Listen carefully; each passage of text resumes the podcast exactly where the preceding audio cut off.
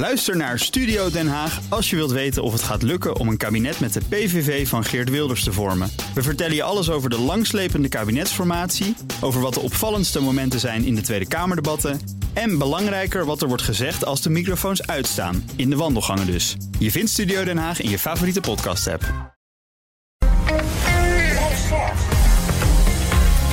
BNR Nieuwsradio. De wereld.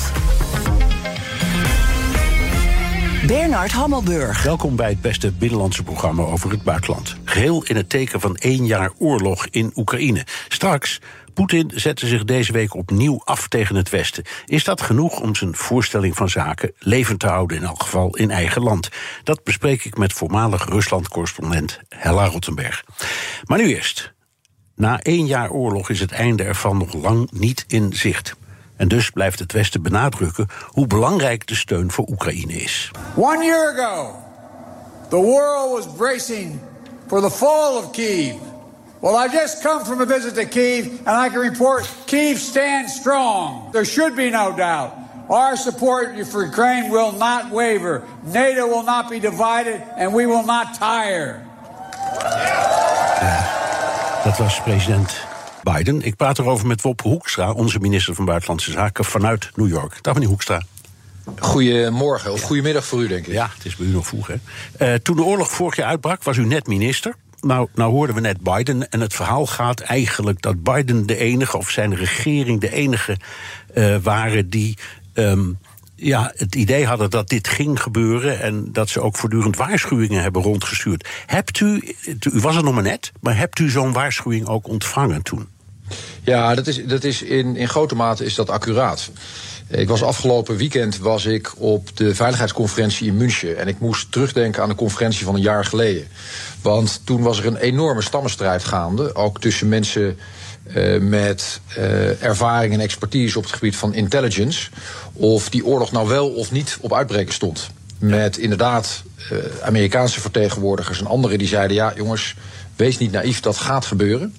En eigenlijk ook de boodschap die ze in de weken daarvoor ook al hadden gegeven. Ja. En anderen die zeiden, ja, maar zo'n vaart gaat het niet lopen. De, de, de aanwijzingen zijn toch net anders. Ja.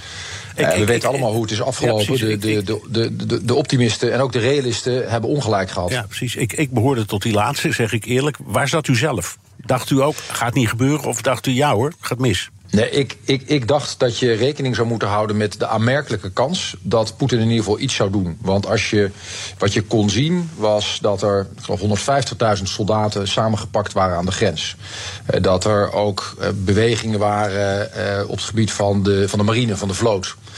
En, en als je zo'n massale effort pleegt aan de voorkant, ja, dan ben je iets van plan. En het kan natuurlijk altijd dan nog zijn dat je probeert om dat uiteindelijk door druk en door onderhandelingen te verkrijgen.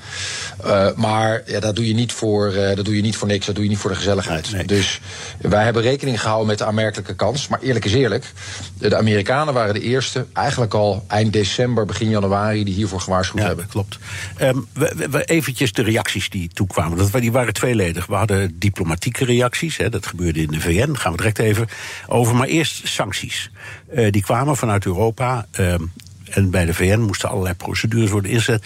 Eerst even over die sancties. Die, zijn we, die, die kwamen tamelijk snel. Um, en als ik, nou ja, zo uh, rondkijk en rondluister, dan dan zie je het beeld van mensen die steeds meer denken: ja, maar wacht even, dat kost klauwen met geld. We hebben problemen eh, in de supermarkt, de benzine is duur, het onderwijs schreeuwt om mensen, de, de, zorg wordt onderbetaald, we hebben woningnood. Hoe lang kunt u volhouden dat u, wat u tegen het Algemeen Dagblad hebt gezegd, in zo'n hele lange oorlog de steun blijft krijgen van de Nederlandse bevolking en de regering? Nou, het is essentieel dat we dit uiteindelijk met, met elkaar kunnen, kunnen doorzetten. Uh, uiteraard gewoon om, om, om redenen van geopolitiek en de veiligheid van Europa zelf. Uh, want ja, we voelen ons natuurlijk solidair met Oekraïne. Maar dit raakt ook onmiddellijk aan de, aan de, aan de vrijheid en aan de veiligheid van ons eigen continent. Want ja, als je dit laat passeren, dan is dat een glashelder signaal, uh, ook richting Rusland, dat je ja, ook een volgende keer ergens halverwege uh, de, de, toch de stekker eruit trekt. Dus alleen om die reden moet je doorzetten. Ja, ik, ik ben het wel zeer eens ja. met iedereen die zegt: luister eens, wij hebben ook een, een enorm belangrijke zorgtaak voor, voor alles en iedereen in Nederland. En zeker de mensen die het toch al moeilijk hebben, uh, ook richting ondernemingen, uh, om ervoor te zorgen dat we met uh, hele volatiele energierekeningen, inflatie, dat we zorgen dat we daar schouder aan schouder blijven. Dat is ook sowieso verstandig sowieso verstandig om te zorgen dat iedereen dit kan meemaken. Uh, maar ook het beste recept om ervoor te zorgen dat de steun voor de oorlog ook net zo massief blijft als hij nu is. Dat is waar, maar het gaat mij puur even om de geldstroom. U bent minister van Financiën geweest, dus u, u, was, zou ik zeg maar zeggen, penningmeester van het Koninkrijk der Nederlanden. Je kunt het geld maar één keer uitgeven. Dus u zegt, ik kies voor de zorg of het onderwijs. Ja, dan op een bepaald moment is er geen geld meer voor munitie voor uh, Oekraïne. En andersom. Maar dat zijn, dat zijn toch onvergelijkbare grootheden. Uh, als, je, als je kijkt naar onze zorguitgaven, dan, dan, dan, dan zijn die om en bij de 100 miljard. En we geven een paar miljard uit aan uh, de totale steun aan Oekraïne. Uh, dus je hebt het daar toch over verschillende uh, grootheden. Ik vind wel dat je altijd geld van de belastingbetaler, gewoon geld wat Nederlanders met hard werken verdienen, ja, dat je dat met grote zorgvuldigheid moet uitgeven. Um, en dat, dat is natuurlijk ook precies wat we, nou ja, wat we als kabinet proberen te doen. Ja. Maar hier ook een forse bijdrage leveren aan Oekraïne. Waarbij we overigens al het andere niet laten. En in, ook in de wetenschap dat we ons dat qua staatsschuld kunnen veroorloven. Dat vind ik wel echt verstandig, zowel op de korte als op de lange termijn. Ja, nou, ik vraag het omdat het gaat natuurlijk ook om de, de maatschappelijke steun. Hè, de, de, het, parlement en, en als het goed is, het kabinet zijn een weerspiegeling een beetje van ook wat er onder het volk leeft. En we kijken even naar Amerika. Uh, daar ligt, dat hebt u ongetwijfeld gezien, iets voor uh, in het congres dat heet de Oekraïne-vermoeidheidsmotie. En zo hebben ze hem genoemd. Die gaat het waarschijnlijk niet halen, maar het is een signaal. Het percentage dat, dat de inzet voor Oekraïne steunt is gezakt van 60 naar 48 procent. Is een soort trend. Maakt u zich zorgen over de Amerikaanse houding, ondanks de woorden van Biden? En denkt u ja, dat kan ons ook wel gebeuren? Nou, op die eerste vraag uh, en op die, die tweede vraag allebei nee. Waarbij dat natuurlijk uh, wel een kwestie is van onderhoud. Uh, in Amerika is het zo dat, dat de, de, de, de president in belangrijke mate ook zelf bewegingsruimte heeft ehm, buiten het, congres, het congres om. Dus, dus de, het Amerikaanse presidentschap geeft, geeft Biden heel veel vrijheid in, in geopolitieke aangelegenheden. Daar Nou. komt bij dat. In, daar komt, maar laat, laat ik me heel even afmaken. Ja. Daar komt bij dat in, dat in de gesprekken die, die Rutte en ik met, met senatoren van allebei de kanten, eh, dus de, de, Democraten en Republikeinen hebben gehad, zij zeggen, en dan gaat het over de mensen die er echt over gaan in de, in de Foreign Affairs Committee, die zeggen: luister eens. Ondanks uiteraard binnenlandse politiek gaat die steun richting Oekraïne gewoon door. En die zal uh, bipartisan blijven. Ja. Nou, Wat ik- Nederland betreft, ik vind, weet je, dat, dat is, ook dat is, geen, dat is geen automatisme. Maar als wij erin slagen om te zorgen dat we ook de binnenlandse problemen oplossen. Als wij erin slagen om voor het voetlicht te blijven brengen waarom dit niet alleen logisch is vanuit een moreel imperatief, eh, de steun richting Oekraïne, maar ook gaat over onszelf. Dan ben ik ervan overtuigd dat de steun zoals we die nu hebben, dat we die ook kunnen behouden. Ja, even, even naar wat u net zei over de, de, de Amerikaanse president. Die, die heeft enorme macht over alles behalve geld. En, en een van de redenen, dat is waarom Nixon uiteindelijk ehm, zich moest terugtrekken uit Vietnam... was niet omdat hij niet door kon of wilde vechten... maar op een bepaald moment het congres zei... nou is mooi geweest, en de geldkraan dichtdraaide. Eh, ik bedoel, dat soort dingen, dat dreigt, dat kan in Amerika gebeuren... maar ook bij ons. Dat parlement op een zegt... ja, je kan maar wat, maar we doen dit niet. Nou, het is, het is, het is verleidelijk om, um, om, om nog wat extra lagen aan te brengen in, in, in wat er destijds rondom Nixon in Vietnam uh, gebeurde. Uh, dat, dat, dat, ik, ik denk dat dat, dat dat nog wel net wat gecompliceerder was destijds. Maar daar moeten we een andere uitzending aan, aan wijden. Want ook, ook dat is overigens um, uh, is, is de moeite waard. Al is het maar omdat ook dat conflict op allerlei manieren natuurlijk zijn schaduw vooruit geworpen heeft. Ja. Mijn waarneming is Nou, ik zei, ik, zei het Staten. omdat, ik, zei ik het naar- omdat, ik zei het omdat ik erbij was, dus ik herinner me nog precies. Nee, nee, maar u, precies. Dus, dus um, uh, u was er nog veel meer bij dan, uh, dan uh, uiteraard dan ik. Maar de, kijk, het, het, het, punt waar het om gaat, wat mij betreft, is het volgende. De, de, de steun van de Amerikaanse president, van, van deze Amerikaanse regering, die is spijkerhard. En mijn waarneming is, sprekend met vooraanstaande leden vanuit de Senaat, vanuit het congres, een paar weken geleden hier in Washington, een paar maanden geleden ehm, samen met Rutte op, op algemene zaken, dat die steun toch ook bipartisan zeer, zeer sterk is. Ja. En die blijft. los van, van uiteraard politieke bewegingen die je altijd ziet. Ja. En overigens, als je naar het Nederlandse parlement kijkt, kijk naar het debat van gisteren. Uh, ja, dan tel ik ook mijn zegeningen. Dus een hele brede steun, ook ver voorbij de coalitie. Wat ik ook buitengewoon waardeer van, uh, nou ja, van, een, van een grote groep oppositiepartijen. Ja, helemaal waar. Even de andere kant, de diplomatieke kant. in de, in, er kwam al heel snel een resolutie in de Veiligheidsraad en, tegen, tegen Rusland, om het voordeel. Die werd uiteraard verworpen door een veto van Rusland en China. En toen ging het naar de algemene vergadering.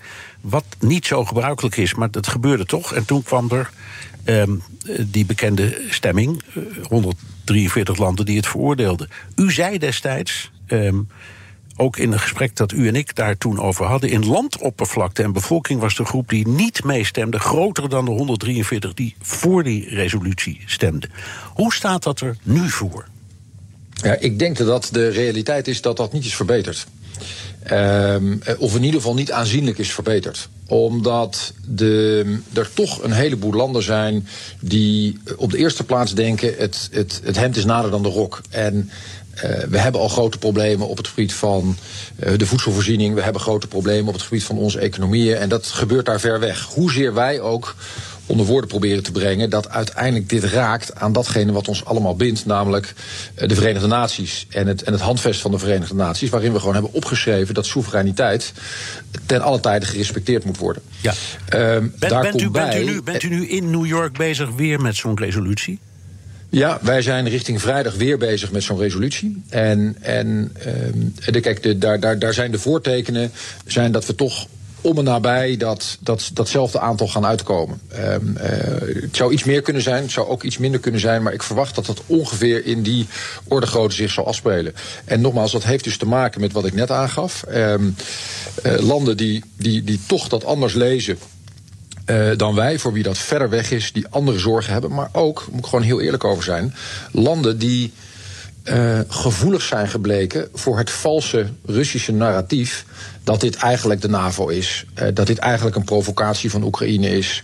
Uh, dat dit eigenlijk iets is waar, ze, nou ja, waar, waar, waar, twee partijen vechten en, en de schuld ergens in het midden ligt. Dat is natuurlijk volstrekt onwaar. Dat is de typisch Russische manier om via leugens en bedrog eh, een, een, een vals narratief de wereld in te helpen. Maar het zaaien van twijfel, ja, daar zijn ze effectiever in gebleken dan het succes op het slagveld. Ja. Dit is BNR De Wereld. Mijn gast is Wopke Hoekstra, minister van Buitenlandse Zaken vanuit New York. Uh, meneer Hoekstra, u, laten we het even hebben over hoe, de, hoe de kansen nu liggen en wat nou eigenlijk de doelstelling is. Wat willen wij bereiken? Wij als Westerse bondgenoten. Wat is ons doel? Ik zou zeggen dat dat drieledig is. Um, op de eerste plaats um, moeten we ervoor zorgen dat Oekraïne zo sterk komt te staan op het slagveld, zodat men ook aan een onderhandelingstafel uh, onder gunstige voorwaarden um, uh, over de toekomst kan onderhandelen. Uh, twee, dit moet een dit, dit, dit moet opgelost worden op zo'n manier dat, dat Poetin of welke dictator dan ook denkt: ja, maar aan die steen ga ik me niet een tweede keer stoten. dus dat de deterrence, de afschrikking van de, de, de Europese en de Noord-Amerikaanse reactie zodanig is dat, uh, dat men daar denkt: we gaan, we, gaan dat, we gaan dat niet nog een keer flikken in of in de buurt van het, het, het NAVO-grondgebied. En het derde is: je moet, je, je, moet, je, je moet er rekening mee houden dat dit uiteindelijk in Beijing, in Moskou, in Teheran en nog een aantal andere hoofdsteden ook gezien wordt als een, um, een test, een lakmoesproef van onze geloofwaardigheid en van ons vermogen om door te zetten. Um, en dat is natuurlijk buitengewoon relevant voor wat er nog komen gaat. Dus wat wij in het hier en nu doen, dat gaat zijn schaduw vooruitwerpen ver voorbij uh, vandaag en morgen. Laten we het even hebben over een, een, een heel belangrijk middel dat we gebruiken in, uh, zeggen als, als drukmiddel, namelijk sancties. The initiators of the sanctions are punishing themselves. They provoke the growth of prices in their own countries, uh, closures of factories, uh, collapse of energy sector. They are telling their citizens that it's, it's the Russians who are to blame. Ja, dat was een vertaling van Poetin in die uh, ellenlange speech. Uh, Poetin zegt, die sancties die raken ons niet. Uh, nou zijn er verschillende ramingen, uh, meneer Hoekstra, die uitwijzen dat Rusland inderdaad niet zoveel last heeft van de sancties als wij hopen, denken of tegen elkaar zeggen. Is onze raming een frame?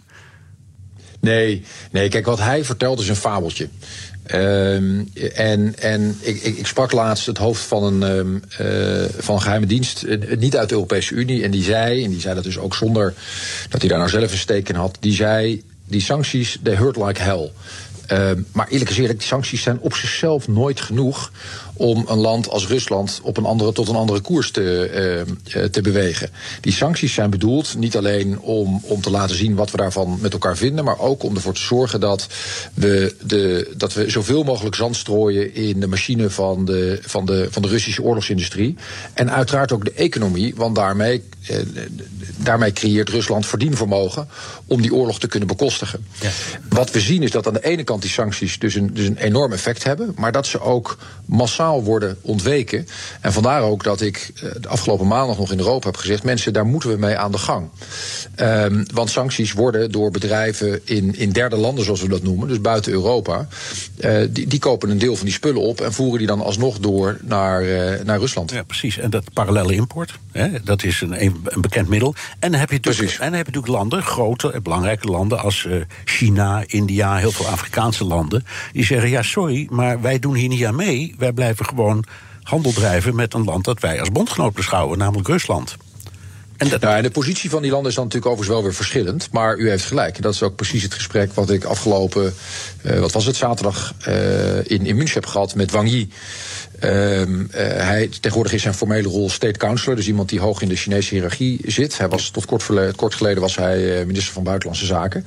En daar heb ik ook tegen gezegd dat, ja, dat, dat ik vind dat ook van een land als China, wat soevereiniteit altijd zegt heel hoog in het vaandel te hebben staan, dat wij daarvan mogen verwachten dat zij hier een veroordeling over uitspreken. En, en niet meegaan in, in het Russische frame. Maar ja, dat, ja. dat, dat nou, zover is men nog niet. Nee, nee, en de taal die Wang uitslaat in uh, Moskou, waar die op bezoek is, die is, mag ik als ik het voorzichtig mag zeggen, net even anders dan u had gehoopt. Ja, dat is, en dat is, uh, ik vind dat teleurstellend, maar is niet verrassend. Want dat, dat, de, positie van de Chinezen is de afgelopen maanden daar consistent in geweest. Alleen het is natuurlijk dan in het gesprek wat ik met hem heb, ook aan mij, om te zeggen dat ik dat, dat, ik dat zorgelijk vind.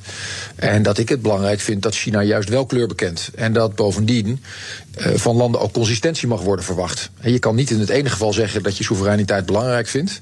En in het volgende geval zeggen, ja, maar het komt me nu toch eigenlijk wat minder uit. Ja. Nou, dat is waar.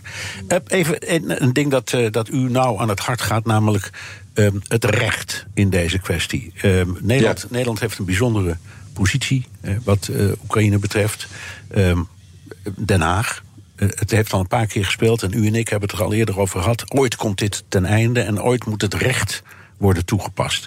Hoe ziet u dat zich nou voor zich? Er wordt gesproken over een een speciaal crime of aggression uh, uh, uh, rechtbank, een tribunaal.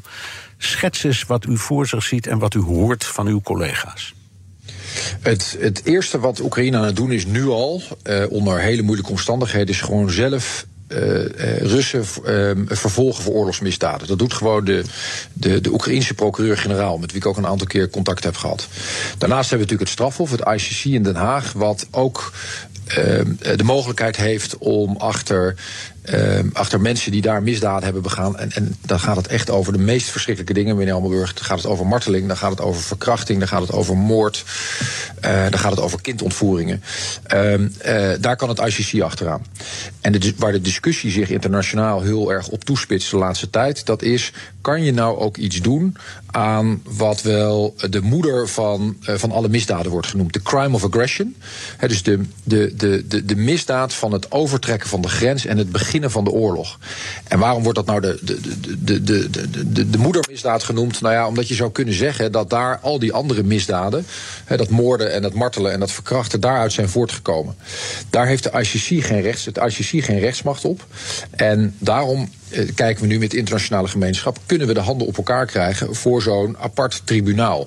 Want dan zou je ook die misdaad kunnen vervolgen.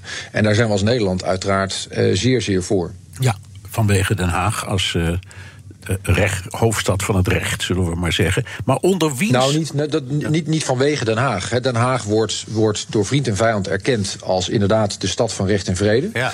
Maar um, wat ik blijf benadrukken, dat is natuurlijk secundair.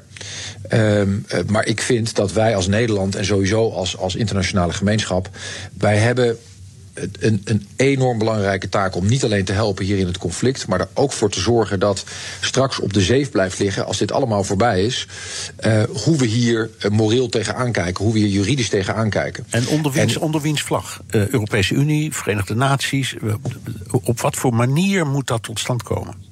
Nou, voor een deel, eh, zoals ik net aangaf, via Oekraïne zelf. Een deel via het ICC, wat natuurlijk, wat natuurlijk gewoon daar voor een aantal van die, van die dingen gewoon rechtsmacht heeft. En zo'n internationaal tribunaal, dat zou kunnen via de VN-route. Eh, dat, dat, dat zou ook nog op een andere manier kunnen. Dat is iets waar juristen nu naar kijken. Maar waar het natuurlijk om gaat, is dat we straks markeren. Zoals we dat hebben gedaan in Nuremberg. Zoals we dat hebben gedaan in Tokio. Zoals we dat op allerlei momenten in de geschiedenis hebben gedaan. Joegoslavië. Dit is onacceptabel. Ja. Joegoslavië. Ja. ja. Is dat laatste, is dat een beetje wat u voor ogen hebt? Zo'n soort tribunaal?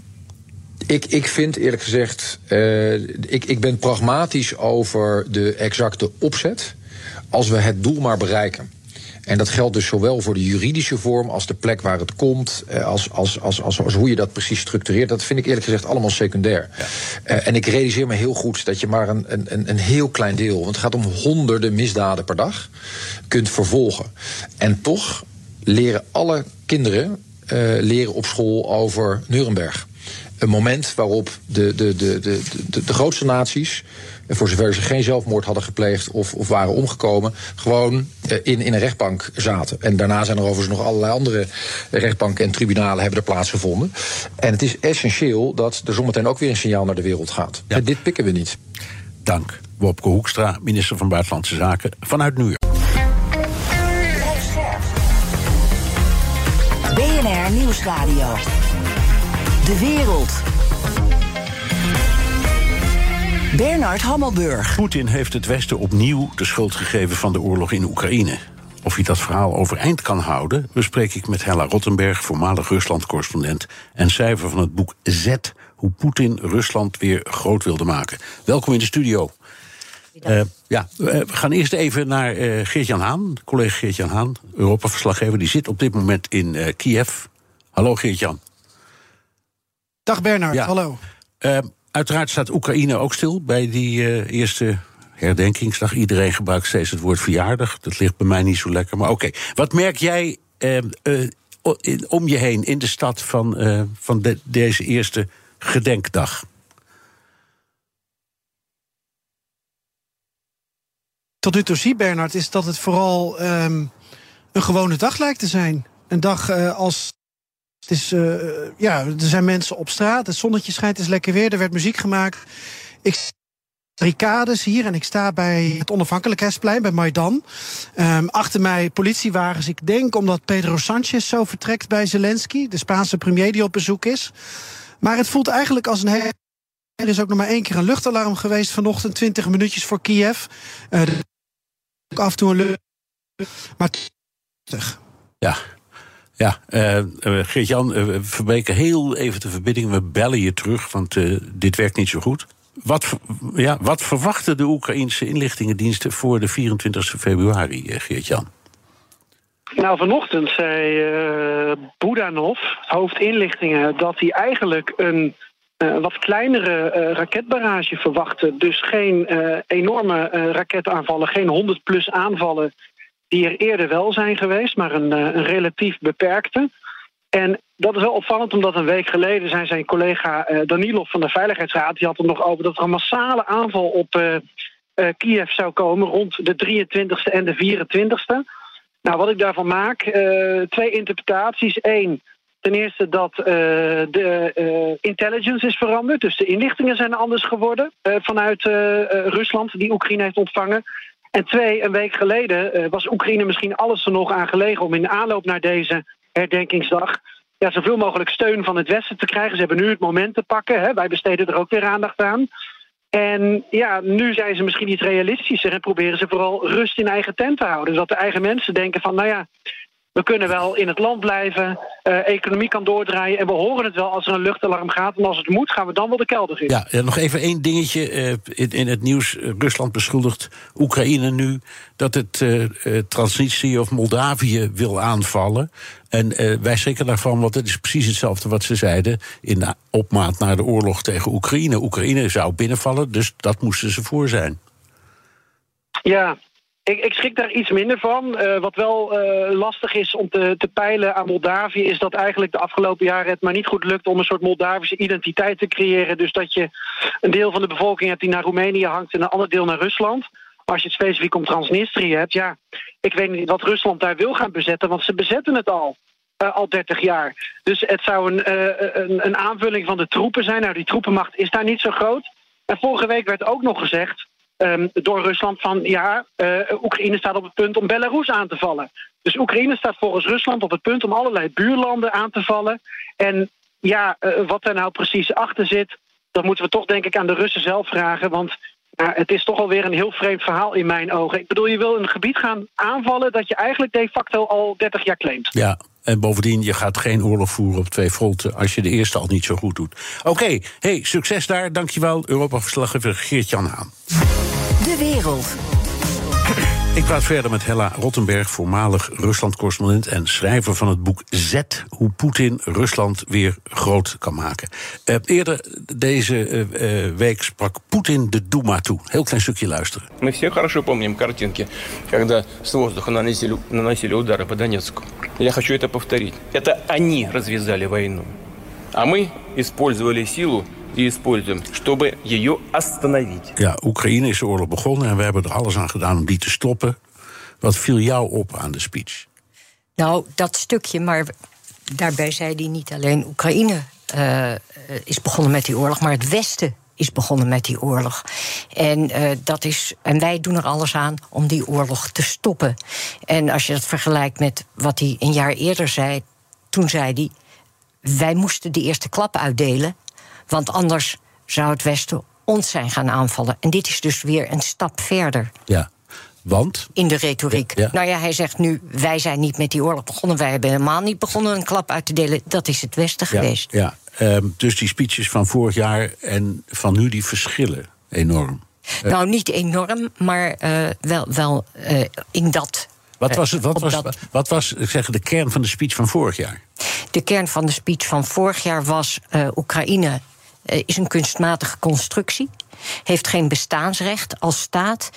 En uh, is altijd gebruikt als uitvalsbasis om Rusland aan te vallen. In het verleden, in de 19e eeuw, door Oostenrijk, daarvoor door Polen en nu door de NAVO en met name de Verenigde Staten. Ja. Um, is dan het, het, Russische verhaal dat. Um, dat het een soort symbool is dat Oekraïne naar het westen is geschoven als geheel?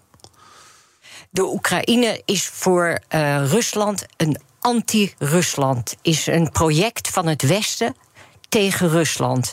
En als het ja, uh, deel uit gaat maken van het Westen, dan is er helemaal geen mogelijkheid meer om Oekraïne uh, te beheersen in, op de manier waarop het Rusland goed uitkomt. Ja, in, in deze hele kwestie voel je voortdurend enorme haat.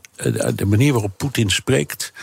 Um, is dat niet, waar komt die haat vandaan tegen het Westen? Ik denk dat die haat uh, de, de grote frustratie is van het verliezen van de status van supermacht. Na 1991.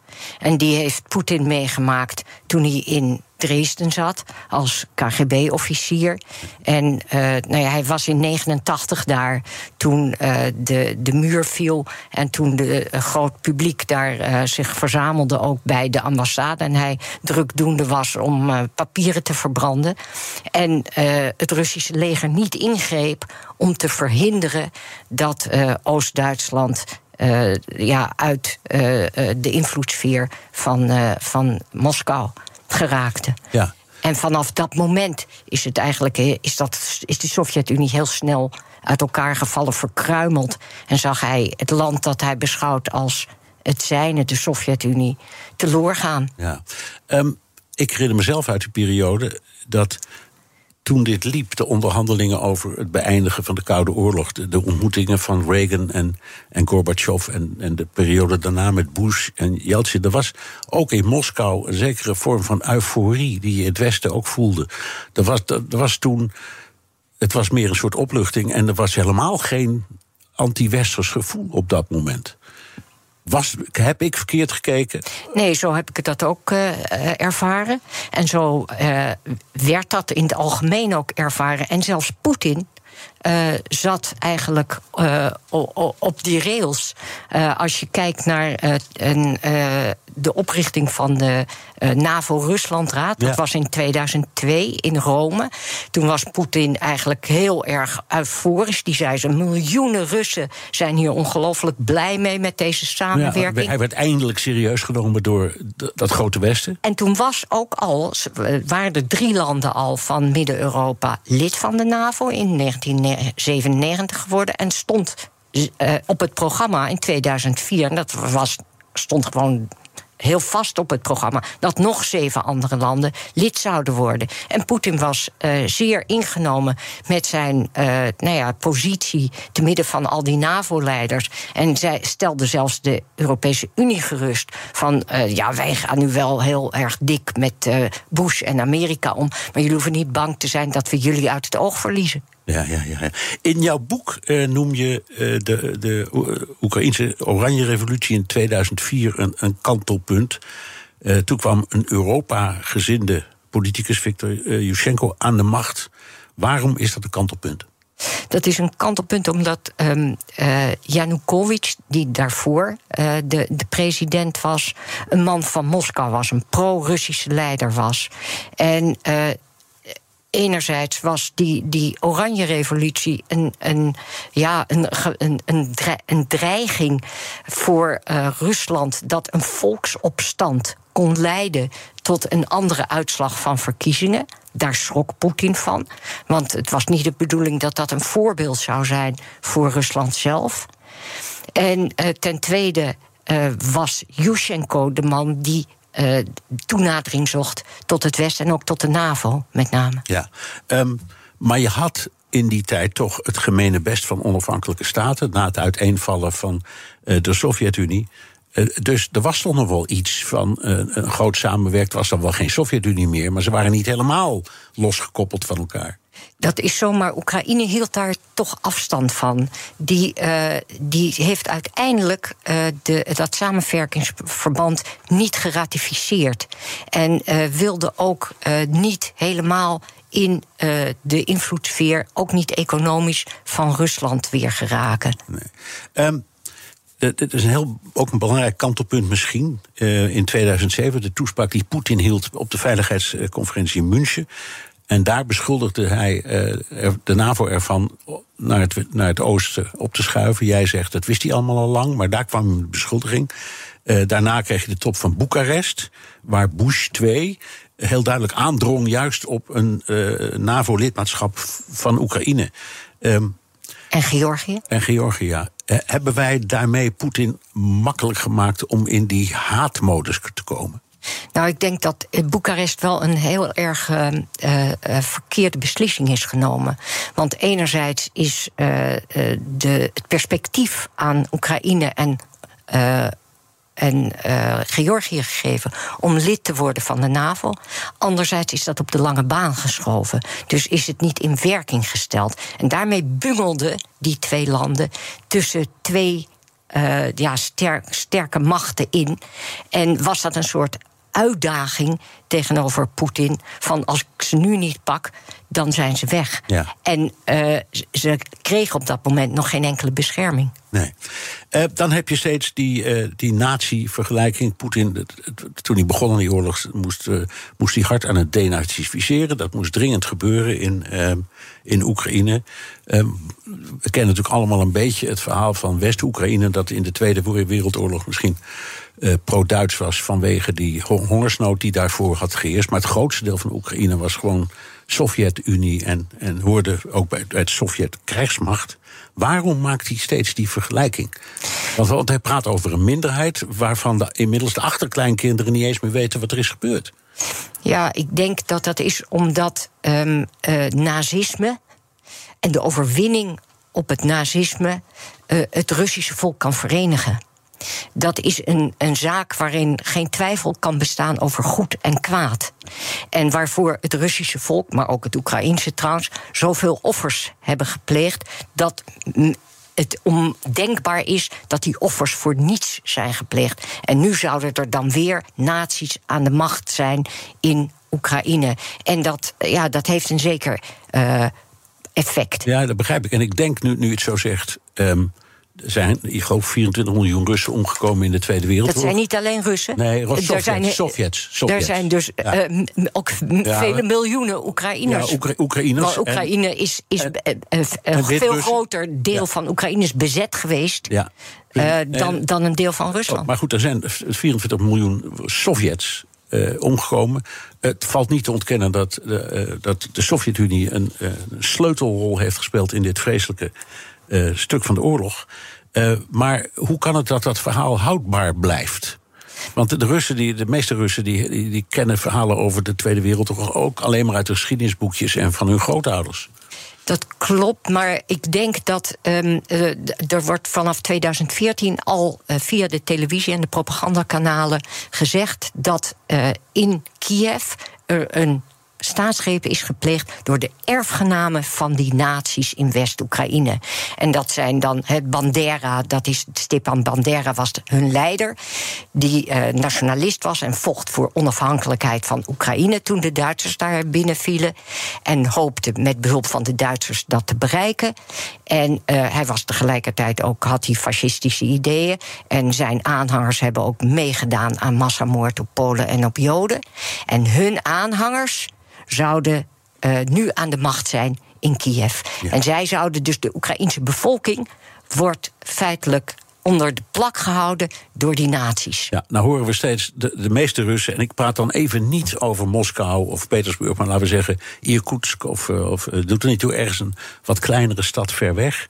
Dat die kijken eigenlijk alleen maar naar de staatsondersteunde uh, televisiestations en radiostations. Uh, geloven de mensen dit verhaal?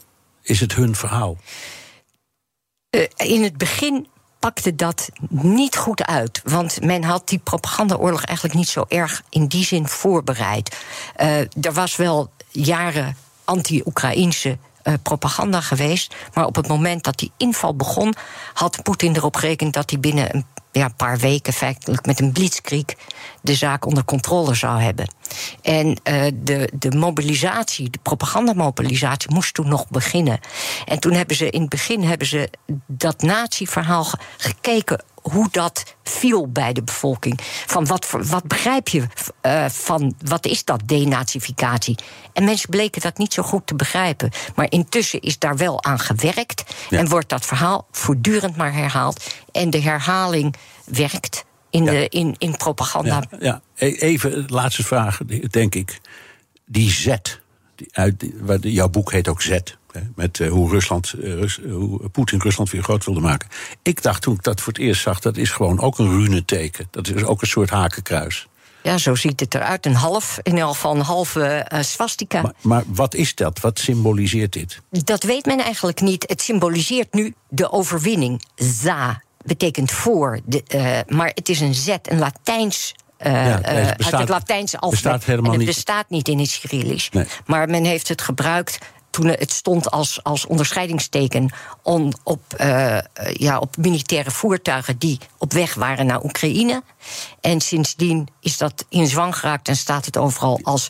en wordt het voor van alles met een Z gebruikt. Ja, je ziet het inderdaad overal. Dank, Helle Rottenberg, voormalig Rusland-correspondent en schrijver van het boek Z. Hoe Poetin Rusland weer groot wilde maken. Postma in Amerika. Tijd voor het Amerikaanse nieuws door de ogen van onze correspondent in Washington, Jan Postma. Jan, de Republikeinen zijn verdeeld over de steun aan Oekraïne. Biden wilde deze week natuurlijk het draagvlak voor die steun vergroten. Hoe reageerden de Republikeinen? Nou, laten we eerst maar eens kijken naar de Republikeinen die we het meest horen. Dat zijn uh, de uh, Trump zelf en de Trump-achtigen. Uh, die zetten Bidens bezoek aan Europa neer als een bewijs dat hij niet om Amerika geeft. dit is bijvoorbeeld de gouverneur van Florida en nou ja, naar verwachting ook de toekomstige presidentskandidaat Ron DeSantis. I and many Americans are thinking to ourselves, okay, he's very concerned about those borders halfway around the world. He's not done anything to secure our own border here at home. We've had millions and millions of people pour in. Tens of thousands of Americans dead because of fentanyl. And then, of course, we just suffered a national humiliation of having China fly a spy balloon clear across the continental United States. Ja, dan komt die Chinese uh, spionageballon ook nog even voorbij. Dit is America First natuurlijk. Hè. Los eerst de problemen hierop voordat we naar het buitenland kijken. En Trump zelf doet er ook alles aan om dat beeld te versterken deze week. Uh, door, door, door op uh, bezoek te gaan in East Palestine in Ohio, waar die chemische treinramp was. Hè, en waar mensen heel kritisch zijn op de gevolgen. Ja, volgens hen late en ook, minimale reactie vanuit de Biden-regering. En dat is dan op Fox News het grote verhaal. Terwijl Biden ons een oorlog inrommelt en, en niet om ons Amerikanen geeft, is Trump er wel voor diezelfde Amerikanen. Dat is het contrast wat wordt Maar het grootste deel van de Republikeinse congresleden staat op dit moment toch nog achter de steun aan Oekraïne? Ja, dat is wel even belangrijk om te zeggen. Want we kijken heel vaak natuurlijk naar de mensen die, eh, die we het meeste horen. En dat zijn uh, die mensen die ik net noemde. Maar als je verder kijkt, ja, lijkt de steun inderdaad er nog gewoon wel steeds te zijn. Um, het, het, uh, het, het, zijn een hoop Republikeinen zijn ook niet heel uitgesproken erover. Die, die, die zeggen er niet zoveel over. En die gaan een beetje mee met bijvoorbeeld wat Mitch McConnell zegt. de senaatsleider van de Republikeinen, invloedrijke man. die zegt: kijk niet naar Twitter, wat daar allemaal wordt geroepen. Dat geloof ik allemaal wel. Kijk naar de mensen die de leiding hebben. En dan bedoelt hij natuurlijk zichzelf. McConnell zegt: die Russische invasie van Oekraïne is op dit moment gewoon echt het belangrijkste internationale onderwerp wat er is op dit moment. Die steun aan die Oekraïners is heel belangrijk. En zijn enige kritiek eigenlijk is dat Biden sneller hulp had moeten sturen. My biggest criticism of the president is he seems not to have done enough soon enough. Had he moved more rapidly, we might have been able to help the Ukrainians have even more success than they've already had.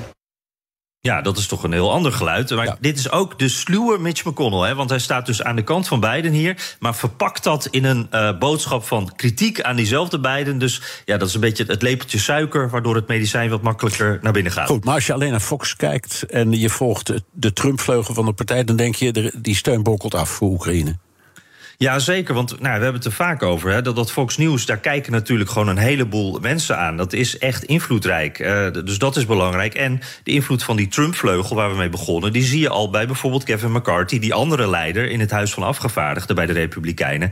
Ja, die heeft al gezegd, hè, dat smijten met miljarden, dat is straks over. En dat is ook onder druk van die Trump-vleugel. Dus die twee dingen bij elkaar, uh, dat, is wel, dat kan zijn hele eigen dynamiek brengen. En uh, nou, jij refereert er ook regelmatig aan. Als je nu naar peilingen kijkt, dan neemt die steun voor, uh, uh, voor, voor, voor meer. Ja, de steun voor steun aan Oekraïne, zeg maar. Die neemt wel al af. Uh, dat was drie maanden geleden nog 60 procent. Nu zitten we net iets onder de 50 procent bij de Amerikaanse bevolking. En ja, hoe langer dit duurt, hoe lastiger het ook zal worden om Amerikanen erbij te houden. Dank, Jan Postma, correspondent in Washington.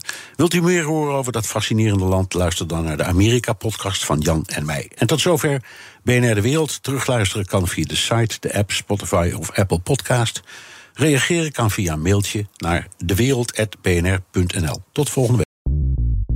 Bij BNR ben je altijd als eerste op de hoogte van het laatste nieuws. Luister dagelijks live via internet. Bas van Werven. En heel langzaam komt de zon op rond dit tijdstip. Je krijgt inzicht in de dag die komt op BNR, het Binnenhof in Nederland en de rest van de wereld. De Ochtendspits. Voor de beste start van je werkdag. Blijf scherp en mis niets.